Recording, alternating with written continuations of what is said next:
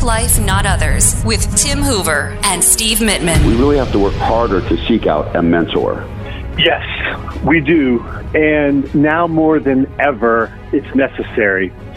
But for those individuals who might not have that person that they can go seek to, one other short term fix is really the opportunity to say, I'm going to be mentored by somebody through their videos or through their books that we hmm. might be able to read the knowledge of the saints from years and years ago, you know, hundreds of years ago, who left us clues as to this is the way that some of the wise old sages have done it. And we can still be mentored by those people, even though we may not, of course, they're, they're not even alive, right? But we could be mentored by them. And because of YouTube and, and things like the iFit videos, people can be mentored by somebody that they're not necessarily going to be able to interact with live and in person, although that is the best. So I say for those saying who, I say two things. One, short term fix, you know, be mentored from afar in the way I just described. Two, keep putting this out to the universe that I would like to have this happen.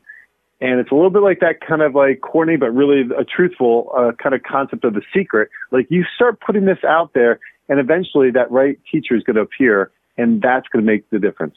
Yeah. It's funny you say that, yeah, Jerry, nice. because of uh, one yeah. of Tim's. Uh, he turned me on to uh, King David. You know, one of the biggest figures in history, king, warrior, and yes. uh, the whole book of Psalms, of course. And that's yeah. read them, read them every day. And again, you know, it, it goes right in line with what you're saying. You know, you can seek out all this wisdom that's been here from the beginning of time. All we got to do is look for it, and it's there and um, it gives a little bit of better direction as to you know getting through the what ifs and stepping out that door and starting our day. Yeah, for sure. You know, and King David, I mean, he he is really the model to follow, right? I mean, this guy was uh, a man after God's own heart, and not just somebody that we can say he's full of wisdom, but also, you know, he was mentored.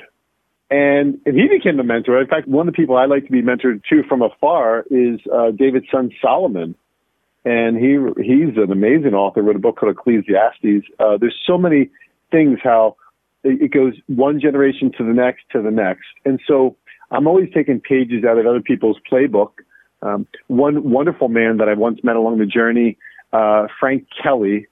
You know, he was encouraging me with prayer. So as I think I may have mentioned on one previous podcast together with us, with you guys, is yeah, I'll get on my knees and I'll pray each morning and I'll meditate each mm-hmm. morning and I'll reset myself each morning. And I literally go through the day and uh, prayed for this podcast, this recording, this opportunity, and pray for the people I'm going to meet with today because each and every day, if I can reset, and, and this is important too, I'll, I'll often tell myself, like, everything from yesterday, like, that doesn't matter anymore. That, like, that doesn't matter it's today. Let's just focus mm. on today. The past is history. And let's just be right here. Yes. And even though it's nice to say, oh, while you were on CNN and BBC, yeah, that's nice, but like that's not today. And, you know, the good of the past and the bad of the past, it works both ways, right? You can say, I don't have to worry about that. That was in the past and I'm going to leave it there. And the more I could reset every morning, it really helps me to keep myself right here today and then this links back to what I, we talked about earlier, Tim. The what if is oftentimes when our mind starts drifting too long, too intensely, too fearfully into the future. And that's mm-hmm. where we got to say, you know what, just not worry about the past, but like, let's not go too far into tomorrow either, right? Let's, as best we possibly can, just say right here, right now, in this moment. And in this place, our minds are safer and we can be fully present it's going to be helpful that we're not going to flinch as much and life's a lot better here and now. One thing about the faith factor and one thing about what you said too is about prayer. It does allow you to reset every day, brand new. I mean, that's what it's all about. It allows you to, you know, drop down on your hands and knees and have a prayer to your creator, to your God.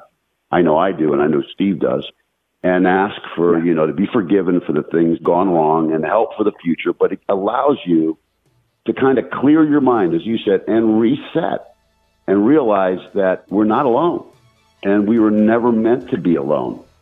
And those that try to do it all by themselves, it, it's it's hard. And I think that's what we're trying to do with this podcast is to reach out to others, get the word out, and just say, guys, listen, there are other avenues, other ways to get through this crazy life, and to live uh, a larger part of your life in happiness and not fear.